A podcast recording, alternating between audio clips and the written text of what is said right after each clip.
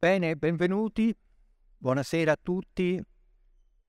Palazzo Ducale è un po', posso dirlo, anche la, la, nostra casa, la casa di Limes. Siamo ormai all'ottava edizione del festival, quindi vorrei innanzitutto eh, ringraziare le amiche e gli amici di Palazzo Ducale che con pazienza e efficienza ci seguono, ci seguono da tanti anni. Eh, saluto anche, oltre ai presenti, eh, coloro che ci seguono in streaming. Ricordo che una delle novità del festival di quest'anno è che si possono porre domande ai relatori attraverso il nostro canale YouTube. Saluto soprattutto poi eh, gli amici eh, della scuola di Limes. Voi sapete che da quest'anno Limes ha fondato una scuola, stiamo per finire il primo anno di corso, è stato un piacere conoscervi e collaborare con voi, quindi benvenuti a Genova anche voi.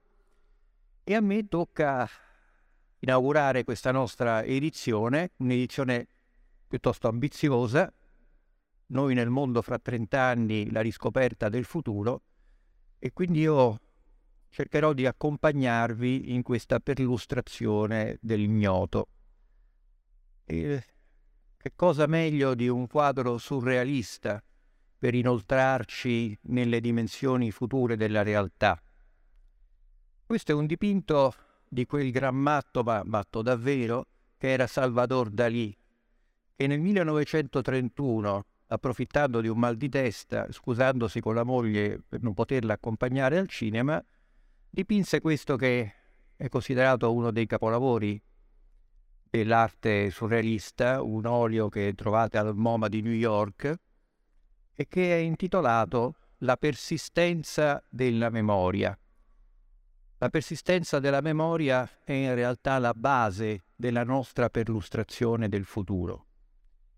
Vedete in questo olio, panorama un po' brullo eh, e scabro, è quello della Costa Brava, Vedete degli orologi, degli orologi molli, infatti il titolo originario di quest'opera era gli, orologi molli, e vedete che ciascuno segna un'ora diversa. Questo è il primo principio della nostra riscoperta del futuro.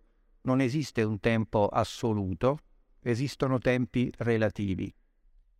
Questa decostruzione dell'oggettività del tempo è qui rappresentata artisticamente con le formiche arrampicate sull'orologio, un orologio appoggiato su uno scoglio, un altro sull'albero, voi capite che questi orologi non solo rappresentano tempi diversi relativamente l'uno all'altro, ma rappresentano tempi diversi a partire dall'oggetto su cui poggiano. Per le formiche il tempo di vita è qualche mese, quindi un attimo è molto. Per l'albero che magari dura secoli, qualcosa di più. Per gli scogli, evidentemente eterni o quantomeno apparentemente tali, un'altra dimensione. Ecco, questa relatività dei tempi è la base del nostro ragionamento. In geopolitica ci occupiamo dei conflitti di potere fra soggetti, essenzialmente nazioni, imperi o quant'altro, ciascuno dei quali vive un suo tempo. Voi avrete senz'altro notato, coloro che si occupano di storia sanno bene, che uno dei poteri fondamentali è quello del calendario. Qualsiasi potere che succede a un altro tende a fissare un proprio calendario, in particolare se avviene con una rivoluzione. Il potere di calendario significa avere la capacità di fissare un proprio tempo, non solamente formale ma anche effettivo, e viverlo. E naturalmente questo si scontra con altri tempi, formali o effettivi. Nel corso di questa conversazione, ma ancora di più nel corso del festival, vedremo l'incrociarsi di tempi e spazi relativi, o direbbe Einstein di spazio-tempi relativi. Una volta chiesero ad Einstein che cosa fosse la relatività e lui disse, se voi siete seduti accanto a una bella ragazza per due ore, vi sembrerà un minuto. Se voi siete seduti su una sedia, su una stufa rovente per un minuto vi sembreranno due ore. Un modo semplice, plastico, di definire appunto la relatività dello spazio e del tempo. La memoria, dicevo, è il soggetto di questa rappresentazione. La memoria è, eh, ormai lo sappiamo attraverso il progresso delle neuroscienze, collocata in un'area del cervello dove contemporaneamente, contemporaneamente alla memoria si produce la percezione del futuro, il progetto futuro. E questo è un modo eh, scientifico di indagare quella che è una realtà dell'analisi geopolitica, e cioè per indirizzarci verso il futuro, per scrutare il futuro, beh, dobbiamo ricollegarci al passato, alla memoria. E il passato come il futuro sono tempi non oggettivi, sono tempi soggettivi, sono tempi determinati dal punto di vista non solo delle singole persone, ma dalle collettività che formano i soggetti eh, geopolitici. E questo sarà poi l'oggetto, fra le altre cose, della conversazione di Dario Fabri di questa sera alle 21. Eh, Sant'Agostino diceva che ci sono tre tempi, il presente del passato, il presente del presente, il presente del futuro. Beh, eh, in realtà più che tre tempi, ormai noi lo sappiamo dalle ricerche eh, della fisica, sostanzialmente c'è un continuum di tempi relativi che si inseguono e si tracciano l'uno con l'altro e che fanno parte della nostra breve esistenza. E dobbiamo evidentemente a questo signore dallo sguardo intelligente e simpatico la scoperta di questa dimensione spazio-temporale che ormai da un secolo guida la fisica, ma in qualche misura è anche, come dicevo, la base del nostro ragionare. Noi quindi per indagare il nostro futuro, senza pretendere, perché sarebbe ridicolo, di scandirne con precisione tempi, modi, risultati, ci dobbiamo per forza riallacciare al passato, o meglio ai differenti passati, ai differenti passati dei diversi soggetti geopolitici. E questo naturalmente eh, varia a seconda dei paesi, degli spazi, delle tradizioni, delle culture. Questa carta noi abbiamo eh, rappresentato, abbiamo detto gli economicismi, in realtà insieme agli economicismi, come da titolo, eh, vi sono anche i paesi che invece hanno una tensione verso la potenza. Qual è la differenza di base fra i paesi dediti al benessere tra cui, viva Dio, siamo anche noi, e quelli che invece tendono di più alla potenza, all'espansione del potere. Beh, ci sono ovviamente molte differenze, ma a mio avviso quella decisiva è la coscienza della propria storia. Ma anche la storia non è oggettiva, non c'è nulla di più soggettivo della storia e non c'è nulla di più manipolabile del passato. La competizione geopolitica nel mondo, specialmente negli ultimi trent'anni, e vi spiegherò perché negli ultimi trent'anni, verte proprio sulla ricostruzione di passati utili al presente e proiettati verso il futuro. Insomma, ciascuno si fa la storia che preferisce, la vende a se stesso, che non è semplice, al proprio pubblico, che è più semplice, e su questo costruisce una strategia di medio-lungo termine e immagina i progressi, le tattiche per arrivare al traguardo. Ecco, è chiaro che paesi come gli Stati Uniti, la Russia, in una buona misura la Cina, anche se è un paese ancora confitto nella necessità di garantire alla maggioranza della popolazione un certo grado di benessere, quindi mescola la condizione economicistica alla condizione della potenza, ecco questi paesi hanno una capacità di eh, pensare se stessi nella competizione geopolitica molto più evoluta, fine di quanto possiamo averla noi europei. D'altronde vedete questa carta, quei eh, tondini che segnalano le nazioni economiciste sono concentrati dalle nostre beate parti con una parziale nobile eccezione che è quella della Francia che la Francia la grandeur non gliela togli dalla testa nemmeno col cacciavite. Su questa base della prevalenza della storia si fonda anche la mia idea per cui, eh, diciamo, le possibilità di progettare il futuro, di adattare il futuro a quelli che sono i nostri desideri, ma soprattutto alla nostra capacità di realizzare i nostri desideri, sono limitate. Dirla in maniera chiara, non esiste l'ora zero in geopolitica. Non si può ragionare a bovo, si ragiona semmai a gallina e galline piuttosto strutturate. Eh, questo ovviamente è una forte limitazione ma è anche la benzina che muove le collettività consapevoli e ambiziose. La coscienza del proprio passato, la coscienza per essere più precisi della leggenda del proprio passato, è eh, decisiva sotto questo profilo e quindi, per conseguenza, decisiva è la pedagogia nazionale. Che cos'è la pedagogia nazionale? È un adattamento del passato per il pubblico per mobilitarlo verso il futuro e naturalmente anche verso il presente. Questa carta, che i lettori di Limes conoscono ormai a memoria, è una carta che ci permette di cogliere alcune situazioni attuali e soprattutto di coglierne la profondità, perché attraverso questa profondità si può immaginare quali possono essere alcune conseguenze future, alcune proiezioni del nostro mondo. Premessa, noi abbiamo scelto un orizzonte di 30 anni, quindi 2051.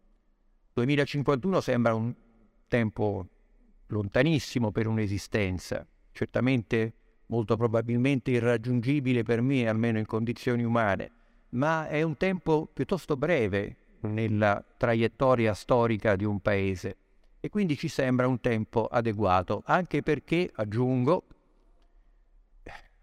questi 30 anni futuri possono essere rovesciati ai 30 anni passati, cioè al 1991. Se noi dal 2021 guardiamo al 1991 per guardare il 2051, già possiamo cogliere qualche traiettoria, perché 30 anni fa stava ancora sventolando sul pennone del Cremlino la bandiera rossa dell'Unione Sovietica che sarà ammainata senza grandi cerimonie la notte di Natale di quell'anno. E da quel momento, come vedremo e come approfondiremo nel corso di questo festival, si sono determinate le conseguenze dello scioglimento del ghiacciaio sovietico, del suo impero europeo prima, dell'Unione Sovietica poi. E oggi ne vediamo le conseguenze. Ma questa proiezione planetaria è interessante perché tende a bipolarizzare lo scenario intorno a quello che possiamo immaginare essere il mondo dell'ordine e del benessere, insomma il mondo essenzialmente del nord, Nord America, Europa e quant'altro, e quello del caos, dove caos significa concentrazione massiva, se non quasi assoluta, dei conflitti nell'area, tensioni permanenti, fragilità degli stati e eh, molte altre fragilità, comprese quelle ambientali che nello scacchiere tropicale evidentemente sono enfatizzate. Ma quello che è anche interessante cogliere in questa partizione il fatto che nell'area dell'ordine vi sono tutti i soggetti che hanno fatto la storia moderna, da quelli europei che non più di un secolo e qualcosa fa dominavano il mondo, non c'era quasi paese europeo, compresi paesi relativamente piccoli come l'Olanda, la Danimarca o magari un po' più grandi come il Portogallo, non avessero delle colonie nei continenti.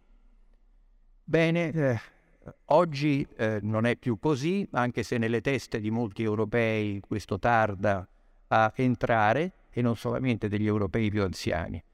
Eh, oggi eh, evidentemente il mondo è leggermente più complesso e noi, come abbiamo visto dalla carta precedente, siamo dediti ad altre imprese piuttosto che alle avventure coloniali o alle spedizioni nelle giungle e nei deserti. Eh, questa bipartizione quindi è una bipartizione fra eh, diciamo grossolanamente, ma per capirci, produttori di geopolitica e piuttosto consumati consumatori di geopolitica. Eh, soggetti che hanno una capacità di segnare la storia profonda e soggetti che ne sono spesso oggetto. E se noi osserviamo questa carta, che ci dà, carta grafico diciamo così, che ci dà anche la dimensione demografica del nostro pianeta, capiamo anche perché le cose sono diventate molto più complesse intrecciate e molto meno lineari di come ce le siamo raccontate fino a qualche tempo fa. Quando gli imperi europei dominavano il mondo, beh, eh, su un miliardo e mezzo di abitanti quanti potevano essere all'inizio del Novecento, la maggioranza erano bianchi, in buona parte europei.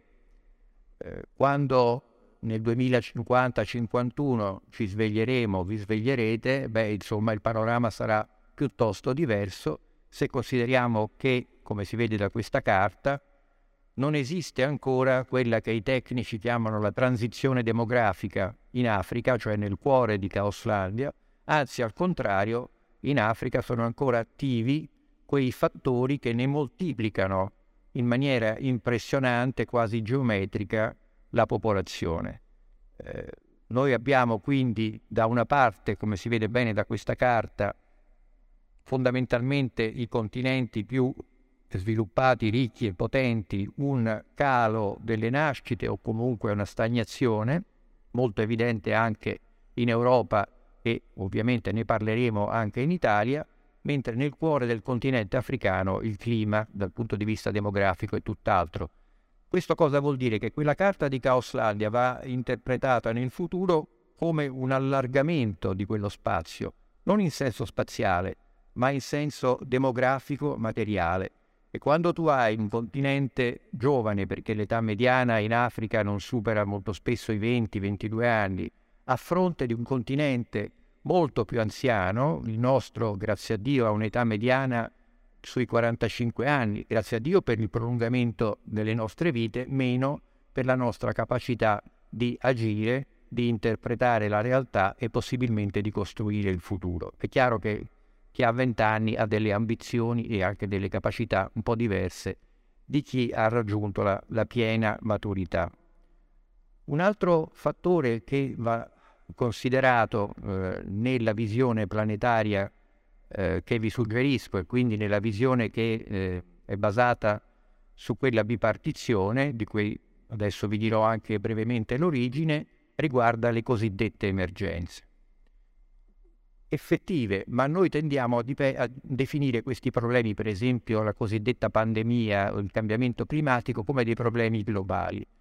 Beh, non c'è nulla di meno globale che siano emergenze ambientali, che siano emergenze sanitarie, hanno impatti completamente differenti a seconda dei paesi, delle latitudini, delle culture e dei climi. Perché è chiaro che dal punto di vista russo, per esempio, l'eventuale apertura della rotta artica causa fusione dei ghiacci degli oceani nordici evidentemente non può che essere un enorme vantaggio dal punto di vista chi, di chi vive in zone disastrate eh, sia dal punto di vista ambientale che del clima, evidentemente molto meno. Ma eh, quello che è anche importante notare di questa partizione che non è un'invenzione di Limes, noi ci abbiamo lavorato sopra e l'abbiamo rivista e eh, rimaneggiata e aggiornata, ma la carta originale da cui abbiamo preso spunto è una carta fabbricata dal Pentagono negli anni belli eh, del dopo fine dell'Unione Sovietica, negli anni in cui l'America spadroneggiava assoluta dominatrice del mondo e alcuni più spericolati ideologi dell'America la descrivevano come la nuova Roma. Bene, quella carta voleva segnalare molto semplicemente le aree del mondo più o meno americanizzate o pertinenti alla sfera di influenza di quello che noi definiamo, anche se tale non si definisce, l'impero americano, e quelli che invece sono americanizzanti, cioè quelli che devono essere ancora investiti dagli effetti della missione che gli Stati Uniti d'America hanno dato a se stessi dalla loro fondazione, anzi da prima che esistessero. E questo, da questa visione panoramica, ci porta per esempio a considerare la cosiddetta pandemia nella sua realtà geopolitica, che non è, ripeto, globale, quindi pan demos direi proprio di no, ma è l'effetto più o meno devastante che questo Covid-19, che ci obbliga ancora alle misure che conoscete, l'impatto molto differente che ha a seconda delle aree che tocca, che investe, così creando dei vantaggi o degli svantaggi. Noi per esempio oggi siamo certamente non esattamente al top della sicurezza, ma in una condizione molto migliore di quella, senza andare troppo lontano, di alcuni paesi alla nostra frontiera settentrionale e oltre, pensiamo anche alla stessa Germania, eppure la chiamano pandemia. Eh, questo giro del virus eh, ha ovviamente eh, impatti anche sulla competizione fra Cina e Stati Uniti, ma non solo il virus, la competizione di tutto quello che è collegato.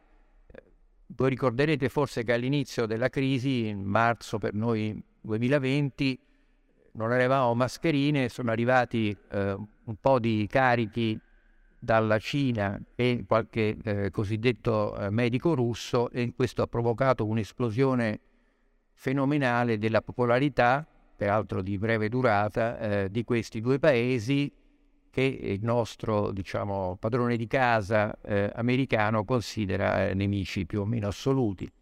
E quindi noi ci siamo trovati in questa imbarazzante situazione di trovarci in qualche modo, almeno per una certa fase, molto collegati a dei paesi eh, che non esattamente pertengono all'area delle simpatie eh, dell'impero americano. Oppure considerate la, la competizione per i vaccini, su cui non mi soffermo perché andremo troppo lontano. Ecco, questi fattori, a mio avviso, sono dei fattori che eh, troveremo, ma non solo a mio avviso, credo che sia un dato abbastanza ormai scontato, nei prossimi anni e decenni, cioè dovremo, dovremo abituarci a queste che abbiamo chiamato emergenze, ma che non possiamo considerare globali. E forse è venuto il tempo anche di smettere nella comunicazione pubblica di usare dei termini devianti perché alla fine ci fanno sbattere la testa contro il muro senza aiutarci prima a capire e poi ad affrontare i problemi. E veniamo invece alla questione che ovviamente non può avere una risposta definitiva, tantomeno da parte mia, su chi dominerà il mondo nel 2051. Abbiamo ormai preso questa data e ci siamo inchiodati con le nostre mani a tentare di spiegarlo. Eh, oggi la competizione è molto evidente, Stati Uniti detentore del titolo, Cina sfidante. Sarà così fra 30 anni? Buona domanda, mi faccio ovviamente la domanda e vi do la risposta non ne sarei così sicuro. Pensiamo solamente a quante volte ci siamo sbagliati in orizzonti anche più brevi. Per esempio, all'inizio del secolo scorso, la competizione appariva essere tra l'impero britannico e lo sfidante germanico, che armava una grande flotta per sfidare la Royal Navy negli oceani del pianeta. Questo ancora nel 1914 veniva pre- previsto e immaginato come lo scenario futuro, anche se nessuno aveva immaginato ancora nell'estate del 1914, o quantomeno molto pochi, che si fosse alla vigilia di quella che io chiamerei la doppia guerra di autodistruzione dell'Europa. Voi ricordate quello che ho detto prima, cioè l'Europa mondiale, l'Europa proiettata nel mondo? Bene, questo continente di varie potenze che ancora non hanno smesso di pensarsi tali si è completamente distrutto dal punto di vista della capacità imperiale di potenza in appena 30 anni, ancora una volta tornano i trentenni, dal 14 al 45, quando la competizione tra Stati Uniti eh, e eh, Unione Sovietica alla fine ha prevalso su quella fra l'impero britannico e l'impero tedesco, con grande sorpresa degli scenaristi. Ma quante altre volte, eh, e la faccio breve, persino nel momento stesso in cui avvenivano degli avvenimenti epocali, e gli avvenimenti epocali sono pochi come le epoche, anche se qualche volta la cronaca ce li fa sembrare tanti, ma in realtà sono veramente pochi. Solo un esempio, il più classico, 9 novembre 1989, mattina del sera in cui cadrà il muro di Berlino, il cancelliere Kohl è in Polonia in visita di Stato, incontra Lech Wałęsa, Lech Wałęsa un po' provocatoriamente, sfacciatamente gli fa ma insomma quando è che cade questo muro di Berlino? E Kohl si mette a ridere dicendo cresceranno i cactus sulle mie tombe prima che il muro di Berlino caschi. La sera lo chiamano dalla Germania e gli dicono cancelliere veramente il muro è caduto e lui si deve imbarcare in un volo indiretto perché all'epoca non si poteva andare direttamente a Berlino eh, per arrivare in tempo eh, alla manifestazione celebrativa di un evento che lui aveva immaginato per i postumi.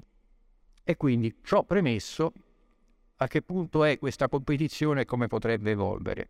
Beh, come sapete la competizione oggi verte essenzialmente, ma verterà anche in futuro, sulla necessità per la Cina non solo di compattare il suo fronte interno, che non è affatto compatto, ma soprattutto di accedere agli oceani, cioè alla dimensione tipica della potenza americana, ereditata peraltro da quella britannica, che è il controllo dei mari, il controllo delle grandi rotte marittime commerciali. Per la Cina, uno sguardo alla carta lo dimostra immediatamente, è essenziale, se vuole diventare una potenza a tutto tondo, accedere innanzitutto ai suoi mari, al Mar Cinese meridionale, che è il più contestato, al Mar Cinese orientale e guarda un po' chi c'è in mezzo fra questi due mari, Taiwan. Taiwan è lo spartiacque tra Mar Cinese orientale e Mar Cinese orientale, eh, meridionale, ma soprattutto tra le coste sviluppate ricche e connesse più o meno della Cina verso eh, il mondo attraverso l'Oceano Pacifico e quella zona invece di isole, molte delle quali controllate dagli americani, che sbarrano la strada verso eh, il Pacifico profondo ai cinesi o ad altre potenze. Nella visione strategica classica americana, la difesa di San Francisco comincia a Guam, comincia da queste isole avanzate nel Pacifico che sono di fronte all'estremo oriente. Come eh, si immaginano la Cina e l'America in questo spazio nel futuro? Oggi, come vedete, è molto chiaro, vi sono alcuni paesi che sono associati, India, Vietnam, Filippine, Giappone, nelle retrovie l'Australia, nella, nel tentativo americano di contenere la marittimizzazione della Cina. La Cina e l'America, come immaginano questo spazio? Questa è la Cina del sogno cinese, il sogno cinese che sta tanto caro al presidente Xi Jinping, non a caso evoca anche nel titolo il sogno americano, perché bisogna anche dire questo, eh, Cina e Stati Uniti sono nemici, ma eh, chiunque abbia frequentato un po' la Cina anche eh, in maniera superficiale, avrà notato quanto fino a poco tempo fa e in buona parte, io penso ancora adesso, i cinesi fossero barra siano affascinati dall'America, dagli americani, dal mito americano. E quindi invece che American Dream, eh, sogno cinese. Sogno cinese eh, è, un, è un sogno che immagina non solo la stabilizzazione delle aree periferiche intorno al nucleo storico della Cina, Tibet, Xinjiang, Mongolia interna, ma la riconquista, o meglio la conquista, loro la chiamano riconquista perché si inventano che eh, Taiwan fosse parte della Cina, il che è vero, anche qui con molti caveat, all'epoca dei Qing, ma certamente non in epoca repubblicana. Quindi Taiwan ti permette, avendola conquistata, di eh, mettere finalmente i piedi oltre il bagnasciuga e eh, entrare quindi eh, in possesso di quelle rotte strategiche che dal punto di vista cinese sono minacciate dal tentativo americano di blocco. Cioè la vera paura della Cina è che un giorno l'America, decidendo di voler strangolare definitivamente la crescita della potenza cinese, blocchi le rotte che collegano il Pacifico all'Indiano e quindi sequestri nel proprio retrobottega la potenza cinese e una potenza cinese che non ha la possibilità anche solo di esportare le proprie merci, vista la modestia relativa del mercato interno, è una potenza destinata a decadere. E non entro qui nei fattori demografici, ma certamente quando eh, i nostri panelisti eh, deputati a lo stato della eh, crisi eh, sino-americana e la sua proiezione nel futuro, eh, sicuramente approfondiranno questi temi. Questa è un po' una visione cinese e sempre nello stesso spazio questo è come l'America sogna le Cine.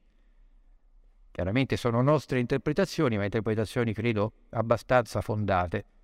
Il sogno cinese scade nel 2049, ma insomma poi, come ho detto prima, uno dei poteri che le potenze vere si arrogano è quella di cambiare il calendario. Quindi magari arriva un altro signore dopo Xi Jinping e dice sapete cosa c'è di nuovo? Il sogno cinese è per il 2120. Ma prendiamo per ora il 2049 perché coincide più o meno con la nostra data e coincide anche con questo sogno americano di spaccare le Cine. Per usare una parabola andreottiana direi che gli americani amano tanto la Cina da volerne tante più sono e meglio è. Più la grande Cina si spacchetta in tante piccole Cine, tanto più sicura si sente la potenza americana di restare ancora per un bel pezzo, forse per secoli, il numero uno. E vi assicuro, ma lo sapete meglio di me, che essere il numero uno è una condizione troppo gratificante per rinunciarvi. E quindi anche coloro, e sono molti, che in America soffrono in qualche modo una fase anche piuttosto pesante che investe non solo gli assetti socio-economici, ma in fondo anche l'identità americana, una certa stanchezza della proiezione imperiale, della proiezione nel mondo, beh, anche questi, se glielo chiedi, in fondo all'idea di restare tali o di considerarsi tali, eh, tengono molto. Quindi questa, questa, Cina praticamente è ridotta alla sua parte eh, nucleare storica, eh, da Pechino a Macao, è costretta dentro le sue coste dalla pressione non solamente della flotta americana, ma di una Taiwan indipendente. Indipendente si fa per dire, sarebbe una dipendenza americana, perché già adesso si vede una tendenza a militarizzare la presenza americana a Taiwan e forse una delle proiezioni meno infondate che si possono fare è che già nei prossimi anni, ben prima del 2050, vi saranno basi e assetti militari importanti a Taiwan, ma anche il Giappone, eh, alleato perché sconfitto degli Stati Uniti, eh, la Corea del Sud, paese peraltro un po' meno eh, affidabile, eh, che potrebbe unificarsi con la Corea del Nord, cosa che i coreani del Sud naturalmente paventano perché significherebbe dover nutrire qualche decina di milioni di connazionali eh, piuttosto mal ridotti e poi tutto quell'insieme di paesi in rosso che sono o storici o comunque classici nemici della Cina. E qui la profondità conta. È chiaro che l'India non è semplicemente uno Stato, anzi in realtà l'India non è proprio uno Stato, è un insieme di una collazione di stati e di comunità molto diverse che parlano lingue diverse, hanno religioni diverse, ma su una cosa sono abbastanza d'accordo che loro sono una civiltà diversa o sono civiltà diverse rispetto a quella cinese. Quindi l'Himalaya è ogni tanto, diciamo in maniera quasi regolare, teatro di battaglie che non sono palle di neve fra cinesi e indiani. Ecco, questo è un tipico caso eh, di ragionamento geopolitico. Si prende uno spazio, lo si cartografa e lo si paragona, eh, questo è anche il murale che ha disegnato eh, Laura Canali che trovate all'ingresso di questa sala, dando l'idea, direi proprio in maniera speculare, di come insistendo diversamente su uno stesso spazio, potenze importanti come gli Stati Uniti e la Cina lo ridisegnano, cercano di eh, renderlo più affine ai propri interessi. Sull'Europa eh, non mi soffermo perché eh, ne parleremo molto ancora durante il festival, solo per dirvi una cosa, che eh, molto probabilmente, e qui ci avviciniamo alla conclusione italiana, quello che oggi ci sembra essere, ed è effettivamente un problema fondamentale e probabilmente destinato anche a diventare più intenso in futuro, quello della pressione demografico-migratoria da sud, quello quindi del controllo dei nostri mari, è sicuramente, penso, sarà ancora un'occupazione permanente nei prossimi anni e decenni, molto probabilmente lo spacchettamento di quella che noi continuiamo a chiamare l'Europa come se fosse un soggetto geopolitico eh, diventerà ancora più evidente non solamente nelle latitudini, ma anche nelle longitudini. E quindi scopriremo che non c'è solamente una pressione sud-nord, ma c'è anche una pressione, una discrasia est-ovest. Ma di questo appunto parleremo ancora. Noi siamo una rivista italiana, siamo italiani e quindi abbiamo l'obbligo, oltre che il piacere che qualche volta in realtà è piuttosto doloroso, di occuparci del futuro del nostro paese e di capire dove stiamo andando. Questa è una fotografia del presente, anzi del presentissimo, e il presente è spesso ingannevole. Tornando a quello che dicevo prima, sì, certo, partiamo dalla realtà attuale, ma nella visione non solamente della fisica, ma anche della geopolitica, il presente una, è quasi inesistente, è quasi un battito di ciglia. E però in questo battito di ciglia scopriamo tracce del passato e forse, certamente anche, tracce del futuro. E qui eh, a che ci serve Draghi è semplicemente una rappresentazione eh, di come l'attuale governo, eh, dopo alcune allegre scampagnate dei governi precedenti, in particolare in compagnia dei nostri amici cinesi, abbia cercato di riportare l'asse geopolitico italiano verso territori e culture più affini, come quelle europee, in particolare francese e tedesca, e eh, verso gli Stati Uniti. Ma come eh, può evolvere eh, questa situazione verso la metà del secolo? Qui noi eh, abbiamo po' geometrizzato la prospettiva attraverso due triangoli. Uno è quello giallo che vedete collegare Parigi, Berlino e Roma con eh, il fondamentale riferimento a Washington, cioè eh, noi abbiamo dentro lo spazio europeo un rapporto che peraltro anche qui rimonta molto molto indietro nella storia con le popolazioni di origine germanica un tempo con la Germania oggi e con le popolazioni galliche e con la Francia oggi, eh, che spesso hanno determinato anche la costituzione, la fibra geopolitica del, del nostro paese, ma tutto questo dal 1945 pertiene a un ambito molto più ampio, che è l'ambito appunto che definiamo, ma non si definisce, e questo anche sarà esplorato, impero americano, e che ha nella sua pertinenza in Europa, nella cogenza della pressione americana in Europa, un dato fondamentale. Insomma, se gli americani non fossero in Europa, il mondo, non l'Europa, sarebbe molto, molto diverso. Eh, questo io credo che sarà eh, un fattore che in qualche misura, già adesso vediamo, varierà, non solo per quelle che possono essere le frammentazioni, le competizioni all'interno dello spazio europeo, ma anche perché evidentemente gli americani non possono essere dappertutto e quindi ha un maggiore impegno anche intellettuale verso l'area eh, del, dell'estremo oriente, verso l'area della competizione della Cina, inevitabilmente comporta un allentamento della pressione americana, ma soprattutto della nostra percezione della pressione americana. E da questo triangolo più collegamento giallo eh, l'Italia eh, ha uno sguardo privilegiato e lo avrà a mio avviso eh, sempre di più perché qui ci sono le tendenze di lungo periodo anche di carattere demografico che ho tracciato prima verso l'Africa, verso il Nord Africa eh, fino diciamo alla fascia sahariana.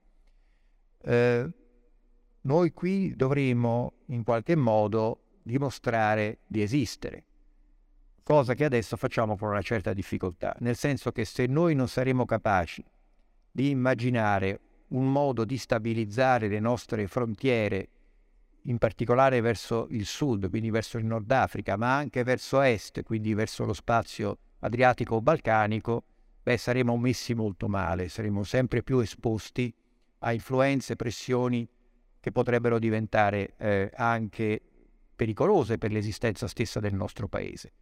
Per un paese immerso quasi totalmente, noi più che una penisola, considerate le Alpi, siamo un'isola, per un paese immerso quasi totalmente nel mare, nel mare Mediterraneo, è impressionante il divario culturale nelle nostre comunità, nella comunità italiana, tra questa realtà, direi fisica prima che geopolitica, e la percezione diffusa, o meglio la non percezione diffusa che se ne ha.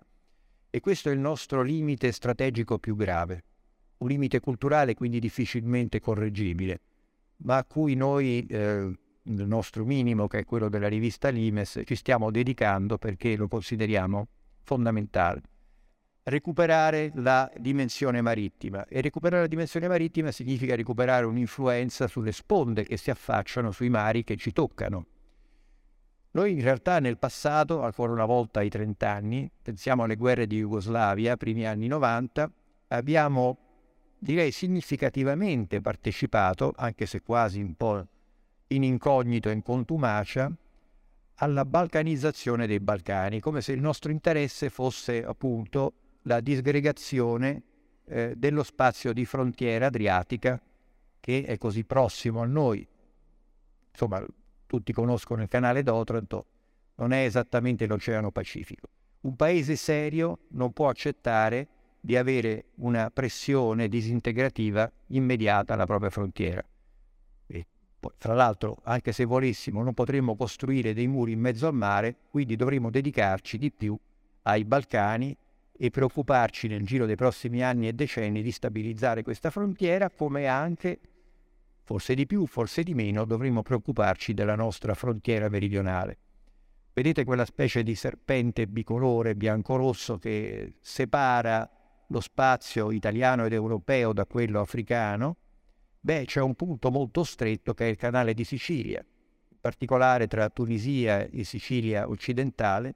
Questa è una rotta di valore, eh, sì, questa volta posso usare il termine globale, perché il Mediterraneo, che abbiamo ribattezzato un po' avventurosamente Medio Oceano, è tale proprio perché eh, non è semplicemente la partizione fra Europa, Africa e Asia, ma è anche la connessione tra l'Oceano Indo-Pacifico, quindi lo spazio principe della competizione sino-americana, e l'Oceano Atlantico, che è l'oceano canonico della proiezione americana verso l'Europa. Bene, eh, il canale di Sicilia è una rotta strategica di cui noi sostanzialmente non ci occupiamo, come se non ci interessasse. E questo evidentemente è un fattore che dovremo correggere se vogliamo ancora avere un senso e un ruolo, io credo che comunque lo avremo anche verso la metà del secolo. Perché voglio concludere con una nota di ottimismo certamente non involontario, perché eh, vedo questa carta. Questa è una produzione di Palazzo Chigi, 1993, una pubblicità apparsa sull'Espresso, di come sarebbe meraviglioso il mondo se non ci fossero più confini, se non ci fosse più dentro e più fuori, leggete lì, e insomma se noi facessimo parte eh, di un'Europa. In realtà più che una parte dell'Europa noi saremmo spartiti, come vedete, dai nostri amici europei, ciascuno prendendosi un pezzetto di questo prezioso stivale, ma a noi che ce ne importa? Siamo tutti europei, ci vogliamo tutti bene, stiamo magnificamente. E questo era 30 anni fa. Ho l'ardire di immaginare che questa rappresentazione pubblicitaria verrebbe immediatamente cassata dal presidente Draghi se gli fosse sottoposta come strumento di persuasione pubblica rivolto alle eh, popolazioni del nostro paese. Evidentemente il clima è molto cambiato, siamo diventati un po' più adulti, un po' meno ingenui e crediamo un po' meno alle favole e quindi questo bel paese non lo vedo proprio così vicino e soprattutto non lo vedo così agognato da noi italiani e anche da quelli forse che sono qui rappresentati come nostri possessori di territori, diciamo così.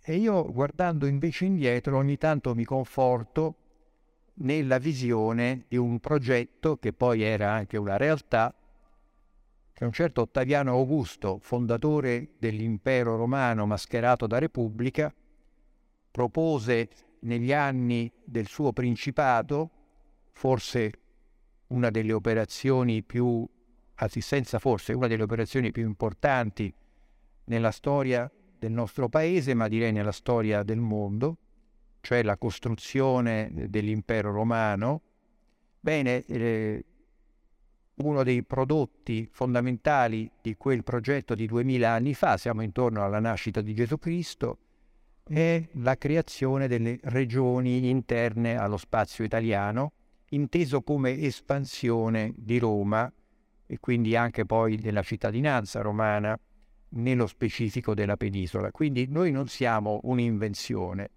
noi non veniamo dal nulla, noi non siamo all'ora zero e quindi se c'è la persistenza della memoria, forse ci sarà anche la persistenza dell'Italia. Vi ringrazio.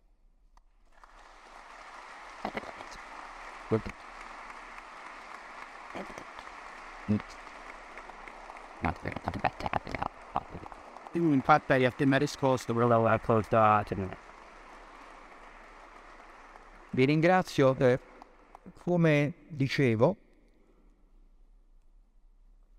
noi all'Imes siamo sempre alla frontiera più avanzata della tecnologia e eh, quest'anno inauguriamo questo metodo di eh, collegamento con chi ha la bontà di ascoltarci e di seguirci e quindi ho qui una selezione di domande cui eh, mi devo sottoporre. Non le ho lette, le leggo con voi e vediamo che cosa riesco a inventarmi. Eh, come ci insegnate voi di Limes, per spingere una comunità fuori dall'economicismo serve una rilettura del passato in chiave funzionale. Su quale identità, narrazione potrebbe basarsi il nostro paese? Beh, questo sembra fatto apposta, non ci eravamo messi d'accordo. Direi che la base del nostro ragionamento sull'Italia non può che vertere dal momento in cui è stata per la prima volta concepita e realizzata all'interno dell'impero romano, quindi da Augusto, ma evidentemente poi questa visione si è varie volte materializzata, più spesso smaterializzata nella storia. Penso che, per tornare al pratico, eh, questo paese abbia oggi più che mai, se vuole esistere e contare nel 2051, il bisogno di riscoprire la propria storia e la propria geografia, anche il senso unitario, perché noi siamo bravissimi a immaginare, a concepire i più eh, arditi eh, localismi o regionalismi, ma ci dimentichiamo che questi esistono in quanto sono parte di un insieme. Ecco, io credo che se anche a livello scolastico, e la nostra ambizione all'IMES, come facciamo anche ogni anno qui, è di portare anche la geopolitica nelle scuole, è quello di eh, ricordare a noi stessi e ricordare soprattutto a, ai giovani che storia e geografia sono materie essenziali e che una scuola come la nostra, ahimè, che le trascura, è destinata a creare dei cittadini inconsapevoli e quindi dei cittadini che non sono veramente cittadini. Quindi la pedagogia nazionale e quindi la revisione in qualche modo e lo studio del passato, la sua interpretazione è fondamentale. Seconda domanda. L'Italia potrà mai davvero smarcarsi dal controllo degli Stati Uniti a favore di quello cinese? Se sì, che conseguenze potremmo avere? Beh, qui mi sento di sbilanciarmi, non credo che nel 2051, e naturalmente sarò smentito, la Cina dominerà l'Italia. Eh, sarà già un buon risultato se la Cina dominerà se stessa e magari, e questo è perfettamente possibile, creerà una sua più o meno vasta sfera di influenza asiatica, dubito fortemente, se non altro per i fattori antropologico-culturali che ci dividono, che i nostri amici cinesi possano sventolare la loro bandiera sul eh, pennone del Quirinale. Terza domanda. Come collocare nel dibattito geopolitico il tema dei cambiamenti climatici? Il problema, rimasto inevaso nei recenti incontri multilaterali, verrà tenuto in considerazione nelle varie strategie? Grazie anche per aver usato l'aggettivo multilaterale, che è uno degli aggettivi che io tenderei ad abolire dalla nuova edizione dello Zingarelli, che però mi ha preceduto e quindi ce lo teniamo, perché si vuole eh, in qualche modo enfatizzare il cosiddetto metodo multila- multilaterale, cioè il fatto che a un tavolo ci siede in tanti e tutti hanno diritto di parola, come una grande rivoluzione strategica epocale. Noi non dobbiamo mai confondere il metodo con la sostanza, la forma con la sostanza, eh, i modi di fare, che cose, tutte cose molto importanti, con la sostanza. Noi italiani invece abbiamo questa tendenza, l'ambizione della nostra diplomazia è quella di stare a tavola. E poi naturalmente a tavola, dopo aver mangiato, magari si chiacchiera e il problema è che non sappiamo bene cosa dire. Ma ciò detto, il tema dei cambiamenti climatici è certamente eh, fondamentale dal punto di vista geopolitico se lo si vede appunto dal punto di vista geopolitico, cioè non globale. Noi non pretendiamo di stabilire reggi globali, universali ed extratemporali, cerchiamo di analizzare in spazi e tempi definiti quelle che sono le dinamiche geopolitiche. E quindi in questo caso le dinamiche geopolitiche degli effetti del cambiamento climatico. Poi quanto questo cambiamento climatico sia effettivo, quanto profondo, e quanto poi eh, efficiente dal punto di vista delle potenze, questo lo vedremo, ma certamente cercare di vedere, come abbiamo visto per esempio in quelle carte, per dirla con Di Maio, del virus lag, eh beh, eh, è un modo geopolitico di affrontare un tema che eh, apparentemente è globale, ma che poi colpisce ciascuno di noi, ciascuna collettività in modi eh, molto diversi. E certamente nella visione eh, delle potenze, nella proiezione della loro eh, visione del mondo, i fattori eh, di questo tipo, quelle che abbiamo chiamato banalmente emergenze, conteranno sempre di più, anche perché siamo in una fase eh, di cambiamento della comunicazione. Cioè, eh, ogni tanto si sente qualcuno che dice, beh, ma se non ci fossero i social, molto probabilmente queste cose non dico che passerebbero in cavalleria, probabilmente è vero, se noi pensiamo a cosa fu la spagnola tra la fine della prima guerra mondiale e i primi anni venti, o anche solo all'asiatica 1957 o giù di lì, l'asiatica era qualche trafiletto su un giornale, ma ci furono milioni e milioni di morti, molti di più di quanti almeno per ora abbiamo avuto col Covid. Invece oggi con il Covid, che è sicuramente una cosa molto seria, ma non è ancora, e forse non sarà mai, spero, la strage della spagnola, eh, sembra che sia la fine del mondo. E questo è evidentemente l'effetto di un tipo di comunicazione eh, molto, se vogliamo, gratificante, ma eh, poco utile a capire come vanno le cose e magari anche deviante. Uh, siamo alle ultime due. Quali sono i principali impedimenti alla formazione di nazioni digitali senza territorio? Beh, qui siamo veramente magnifico nel territorio fisico, si intende, siamo veramente eh, nella fantascienza, non esistono e a mio avviso non esisteranno mai nazioni senza territorio. Nazioni senza territorio è una contraddizione in termini, perché le nazioni sono delle collettività che abitano spesso da secoli un medesimo territorio o che da quel territorio si sono espanse nel mondo e che hanno concepito nel tempo un senso di comunità, di collettività molto forte, se lo sono raccontato mettendo a letto i bambini o svegliandosi la mattina e continuano a raccontarselo abitando più o meno le case dei loro antenati e eh, immaginandosi in quello spazio e non in un altro. Insomma, un cinese in America, un americano in Cina, ma anche un italiano in Norvegia, come ci insegna che Cozzalone, sono delle improbabilità. Quinta e ultima. Il contenimento della Russia può portare ad una diminuzione della popolazione russa? E se questo avvenisse, i paesi dell'ex URSS potrebbero emigrare verso la Russia in maniera più consistente? Solo la Russia è un paese povero demograficamente, lo era relativamente, relativamente anche l'Unione Sovietica. Fra l'altro stiamo lavorando un numero che uscirà fra qualche settimana proprio su 30 anni dopo la fine dell'Unione Sovietica, quindi ce ne stiamo occupando. La popolazione russa è 142 milioni, 143 milioni di abitanti. Le statistiche in questo campo vanno prese con le molle, non solo quelle russe, perché evidentemente la demografia è un fattore di potenza, quindi se uno può aggiungerci un milioncino in più a se stesso e togliere qualche milioncino a un altro, può fare anche comodo dal punto di vista della propaganda. La popolazione russa è quella che è e tendenzialmente non sembra crescere, anzi, malgrado le campagne demografiche eh, anche di Putin, il problema delle campagne demografiche è che se anche tu le attui con grande rigore, e con grande profluvio di mezzi perché costano, beh, eh, producono effetti nel giro di una generazione o due, non prima. E quindi se noi ci mettiamo oggi a fare più figli o a immaginare un sostegno alle famiglie diverso da quello che oggi esiste nel nostro paese, gli effetti li vedremmo probabilmente sì, nel 2050 i primi, nel 2080 i secondi.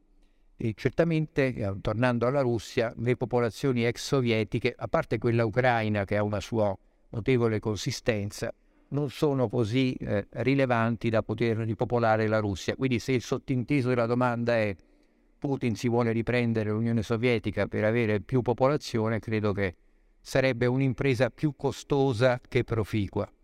Io vi eh, ringrazio ancora, vi ricordo che il festival prosegue alle 21 con una conversazione di Dario Fabbri che ci spiegherà come nel pensiero strategico passato e futuro si connettano. Vi ringrazio.